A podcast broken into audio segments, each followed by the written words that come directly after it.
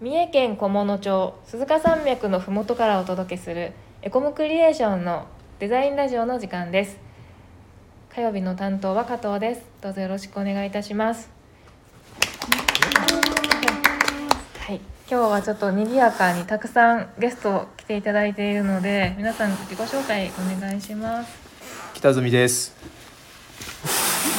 デザイナーの西尾です。はい、デザインやってます。元瀬です。ディレクターの吉田です。イエーイ。よろしくお願いしますさーって入ってるじゃないですか。スマホが滑ってるっていうはいそういう音ですね。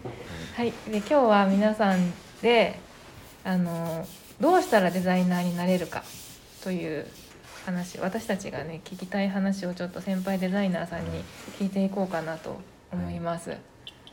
はい。はい、これすいませんあの僕からえっと聞きたいなと思って出したお題なんですけど。なんかこの何々になるためにはどうしたらいいってなんか再生回数伸びそうだなっていうちょっと打算もあって聞いたんで 聞いたんでダサ。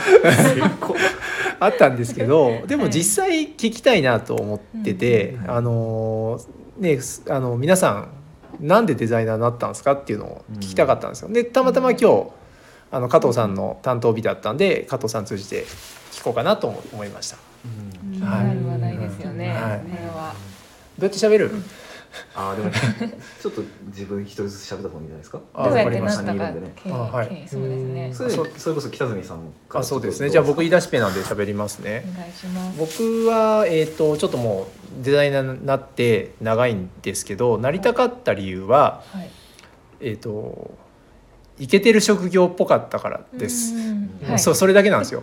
なんかその横文字はい。の職業だし、はい。普通にネクタイを締めて会社に行くのが嫌で,、うん。でそれいろいろあるじゃないですかそのネクタイ締めなくてもいいお仕事、はい。なんかテレビの AD とかなんかラジラジオ作る人になるとか、はい。とかいろいろあったんですけど、その中で、えーたまたまなんか絵描くの好きだったからうん。デザイナーになろう。で、えー、と合コンでもデザイナーとかって言ったらモテるかなとかっていう、まあ、その当時の打算で。でもそれが、えー、と活用された時はない。デザイナーキャーはなかったです。はい。ショックです。うん。まあ、それぐらいの感じですね。もともとは、ね。はい、後から高い志はできましたが最初はそんな感じです、はい。西尾さん。その後やだな喋んの。僕僕はちょっと真面目な話になっちゃうんですけど、あのあのつい先日あのその自己紹介的な実は社内で、うん。あのみんなで自己紹介を改めてしようみたいなワークをしたと思うんですけど、はいまあ、その時に話した通り僕はその大学生の頃にまあいろいろ進路に迷い、あのいろいろやってで、えー、とそのなんか自分探しみたいな感じで好きなもの探しをしてた期間があってでその時にその自分で、えー同人誌を書いて自分で作ったものにお金を出して買ってもらうという経験をして。何かこう自分が作ったものにで、えーとまあ、お金をいただいて生きるっていう生き方が嬉しいなって思ったんです。で最初その時さっき自己紹介ワークで言ってなかったんですけど、えー本当はアニメーターになろうってその時思ったんですよ。アニメーターだったりとかその映画を作る 3DCG を作る人とかそのなんか映画とかアニメに関わりたいって思って学校に行って 3DCG を学ぼうと思って最初行ったんです。はい。でその学校で、えー、とグラフィックデザインの授業があって、うん。そうやって思って行ったんだけどグラフィックデザインおもろってなって、もえー、とその紙面デザインとか広告のデザインとかそういうのがすごい面白いってなって、そうこれで生きていきたいなって学生の時に思って、えーとまあ、デザイナーになった。単純にその作ってるのがすごい楽しくて紙面作ったりとかうん。そういうのがすごい楽しくてそうこれを職業で生きていきたいなと思ってって感じです。はい。はい。素晴らしい僕？はいうんデザイナーね。はい。なんかか考えたんですけど僕僕そのグラフィックデザイナー、まあ、この会社に入る前は学生だったわけじゃないですか、はい。でもまあ外で仕事してたわけですよね、はい。でその時に思ったんですよ。グラフィックデザイナーって何なんみたいな。一応そのなんか名刺作ってグラフィックデザイナーって名乗ってはいるけども、はい。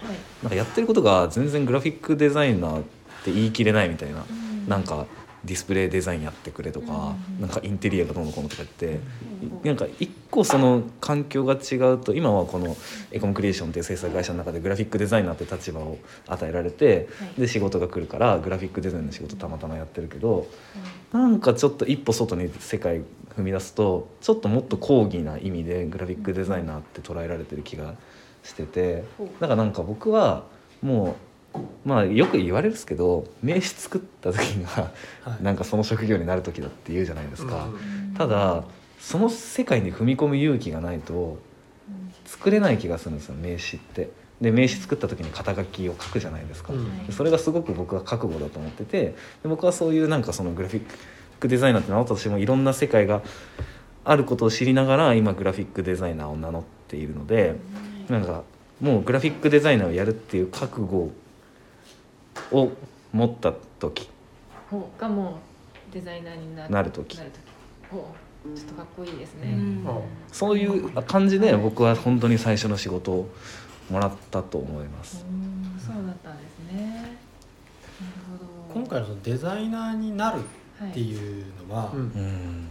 こうどういう意味なんですか？こうんううん。デザイナーとして就職ができるとか、うんえー、と給料がもらえる、はい。生活ができるとか、はい。なんかいろいろあると思うんですけど、北住さん的にはどんな、今回は再生回数を上げる あれでいくと今西尾君が言ったお仕事としてお給料がもらえるデザイナーにはどうしたらなれるんだろう、なりたいなと思ってる人に届けばいいなって思って。る、うんはい。はい。はい。それはフリーランスでもいいし、うん。デザイン事務所みたいなでもいいです入ってもい。確かに。それはどうすればちなみにいいんですか、うん、だから今日はその実際プロとして働くみんなにうん。どうすればそういう同じようなポジションに来れるのかというはい。アドバイスをいただきたいなとはい。思ったわけでございます。確かに。僕でも割とそのつもりで言いました今のやつ。うん。でもみんなそうなんじゃないって思うんですけど、僕はなんかその外から入ってきたタイプのやつですけどね。なんかいろんな変なアートな世界から入ってきた人ですけど、うん。でもなんかそれぞれみんなその職業に就く時に西尾さんもなんかその経緯の話をしましたけどそういうのがあってこう覚悟したわけじゃないですか。うん。だからそういうプライドがどっかにあるんじゃないって思うんです。なんとなく。これまで自分はこんだけやってきたし、うん。この仕事で生きていくんだっていうプライドを持って名乗ってるような気がします、例えばそういった覚悟とかはい。プライドをこうも持つために何をしたらいいんですかね今うん。ゼロベースの人たちは。うん。なりたいなと思ってるだけ。の人うん。でもどうなんですかね。好きなことにプライドありません？うん。全部。あるね。それちゃう？まあそれを大きくしていくっていう。うんどうなんですかね？わかんないです。山本さんはつよつよデザイナーなので。そうですね。私なんかそう勢いだけで生きてるっていう意味だと思うんですけどこれ。勢いはね大事だと思うんですよ。うん。だって僕もそのみんなが就職活動してる時にせずにこっちの道に行こうと思った、まあ、覚悟があったんだと思うんですよ、うん。横島な覚悟だけど、はい。うんまあ、それそれ次第かな。それがついてこれば多分きっと自分で努力もするし多分勉強もするんだよねきっと。その学校入るとか入らないはあると思うんですよ、はい。そのね、デザインだったりその芸大入るとかいろいろあると思うんですけど、はい。うん。そこかなって思います。うん。ん。僕めっちゃリアルな話でいいですか？はいはい。僕前職でデザイナーの採用に関わっていました、えっと新卒も中途も聞きたいところですよね皆さん。はい。あのあといあのあれですけどねデザイン事務所じゃなくて、はい。そのインハウスのデザインチームの採用に関わってたんですけど、はい。えっ、とめっちゃリアルですけど基本的に新卒と中途で全然見ているところが違う。うん。ただ新卒も中途も、はい。えー、と共通しているのはやっぱり作品がないとどうしようもないですねデザイナーは。うん。そうですうん、作品がないと。それはポートフォリオを用意しろっていう意味ではなくて、はいえー、と例えばなんですけどデザイナーになりたくて今めっちゃ勉強します。すげえ本読んでます。100冊読んでますって言われてもちょっと困るな、まあ、もしかしたら人採用で採用するかもしれないけど、はい。100冊も読んだのかっていうするかもしれないけどでも基本的にはやっぱりその何を作ったの？どう作ったの、うん。その時に何考えたの？っていうところをやっぱり見られるから、い。うんそうですね。何でもいい。もうそのなんだろうどっかのブランドのリブランディングを自分で考えたとか、はい。どっかのウェブサイトの回収案を自分で考えたよとか、い。何でもいいんですけどやっぱりある程度の作品数がある状態っていうのを何か作る、はい。な何でもいいです。何でもいい。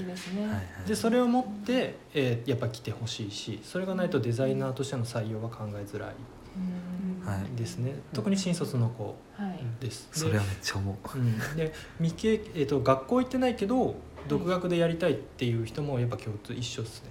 どんどんだけ作ったんやっていうところだけです、でそこから、えー、とそこ最低限で、えーじゃあ入れる入れない要は採用されるされないっていうところはもちろんそのグラフィックのグラフィックとかもろもろの、えーしパッと見の質、うんあこの子上手っうんうん。ていうところも見るんですけど、はい。えー大概レベルが高くなればななるほどその辺ってもうみんなできるっていう前提になるうん。ので、じゃあなんでそう作ったのとか、うん。それ作った時に、えー、と一人で作ったのか、えー何かチームで作ったのか、うん。その時どういう役割をしたのかとか、うん。えーどんな壁にぶつかってどう解決したのかみたいな内容が多分差別化になる。うん。ううんんので、はい。えー、とそういう意味では一人でずっと独学で勉強してる子より、うん。えー学校を出てほ出た子の方がそういう経験を積みやすいので。う。ん。やっぱりチーム制作とかあったりとかするから、えー、とそういう意味で同じレベル感のデザイナーと勝ち合った時に採用で、うん。そういう話ができるとやっぱ一歩採用したくなる。めちゃくちゃいい話ですね。同レベルが並ぶうん。並んだ時に。で中途の場合は、はい。えー、と非常に例えば中例えば25歳まで違う業種やって、はい。えー、と全く未経験で入りたいっていう場合も、まあほぼ一緒なんですけど、うん。はい。えーとまあ、未経験だけど採用してあげるっていうのも全然あると思う、うんでもその時はやっぱり新卒と同じようにどんだけ作ったかっていうのと、あとやる気、はい。えーやる気っていうのはもうあこの子だったら入ってもすごい勉強してくれそう、うん。とかうん。あそういうのって単純に10作品作ってるのか100作品作ってるのかみたいな差だと思うんですけどガチで、はい。はい、100作品作ってきたらあこの子多分やれるうちでもって思うけど、うん。5作品で持ってこられても本当にやる気あるのって思ったりもするし、みたいなところは正直なところあるんじゃないかな。確かにそうですっていう感じですね。でまあ中途で本当に完全未経験でっていうところと言うとそうだけどちょっと経験してで転職したいっはいていうところだとやっぱり実績と、はい。まあこれも新卒と一緒ですけどどういうふうな政策の中でやってたかとかよくそのスピードみたいなことを言うじゃないですか、うん。作るスピードみたいなこともあるんですけどなんか単純に50分で作りましたとかって言われてもなんか あんまピンとこなくて、うんその作る時にじゃあどういうふうなフローでどういうふうにそのスピードを上げるためにこういう工夫してるとかそういうことを話した方がいい気がする、うん。中途の場合。大体その50分で作れるって言われてもはい。あみんな作れるけどってなるんで。う うんみたいな感じになるから、ーはい。そのどんな工夫したかとか、はい。うん。そうそうチーム内でどういう役割を果たしたかみたいなことを話してくれると、はい。あいいねってなる気がする、あーす。ごいっていう劇的リアルな話をしましたけど。まあめちゃくちゃいい話ですよね。でもやっぱそこを突破しないと、うん。そういう意味でのはい。企業に企業でデザイナーで就職するっていう壁はきついと。はいはい、でも僕今の話聞いててぶっちゃけ思ったんですけどデザイナーになりたかったら今すぐこのスタイフを閉じて作品を間違いないそうそう間違いないですよね。間違いない。ぶっちゃけた話。間違いないです。そんなこと聞いてくるやついなかったっすもん本当にそのデザイナーになりたいとか高いレベルでクオリティ高いやつを出してる人って、もうその世界に入り込んでるから関係ないですよね。うん。誰誰がどういうふうにデザイナーになったかなんて。自分の作品を作るのが一番大事だから。だからなんかその熱意さえあれば正直言ってなんかどれだけの時間で作ったとか、なんかどんなプロジェクト参加してたとかっていうよりかはそっちの方が僕は、まあ、新卒に関してはそうだし、まあ、中途でもその熱意がない人はつまんないですよね。大前提ですよ、うん。なるほどですなんか本当に就活きちっとやろうって思う人はあのポートフォリオを企業ごとにもう作り変えてます、うん。はい。そうですよね。そう。例えばゲーム会社だったら作品数で戦ったり、はい。例えばそのマーケティング系のあの UIUX 系の会社に入るんであればあのプロジェクトを自分で立ち上げたとか、そういう内容で、あのまあページのその流れとかも全部変わってくるんであの私も全盛期は多分5冊ぐらい作って、すごいですね。うん、配りまくってえ やりました。もちろんここに入る時もはい。ここ用に作っております、あー。ポートフォリオはとても大事だなと思います。確かに。僕でもコンビニでプリントしたポートフォリオでここに持ってきました。おそういう人もいるという。そうい今ねえ？俺その話しようと思ったんだけど元瀬君がその話だからしにくくなったな。まあいいでもちょっと気になりますね。うん。いやだからその 100, 100, 100個とか1,000個とか作ってきてもそのポートフォリオの体裁がダメだったとダメだよっていう話をしようと思ったんだけど、うん。そのダメだったやつを採用してるから。でもポートフォリオの体裁がダメだったってどういうことを言ってるのか僕分かんなくて、うん。ポートフォリオの中身が僕は結局大事だと思うんですよ。うん。だってポートフォリオの表紙をどれだけ作るとか、うん。そんなことは正直どうでもよくて、うん。ポートフォリオの中がうん。いいか悪いかですよ。多分いやそれもあるんだけど、その前周りをこうきっちり作り上げるっていうところも、はい。あのないがしろにはしたくない。まあ確かにそう。ですね、うんうんうん。なんかそういう熱意もある。なんかそのなんかそれでも若さな気がする、若さもそうだし多分会社にもよると思うんですよ。はい。その体裁を逆に見てるっていう会社もあるいあると思うんですよ。まあ中中身はもう当然やってくるものとして、そう外側をどう見せるか。うんだったりその今言ったようにその企業ごとにポートフォリオを変えるっていうことも一つそうだと思うんですけどそういったところも、えー、と気が回るとうん。やっぱりちょっと違ってくるのかなっていうふうには思う。うん。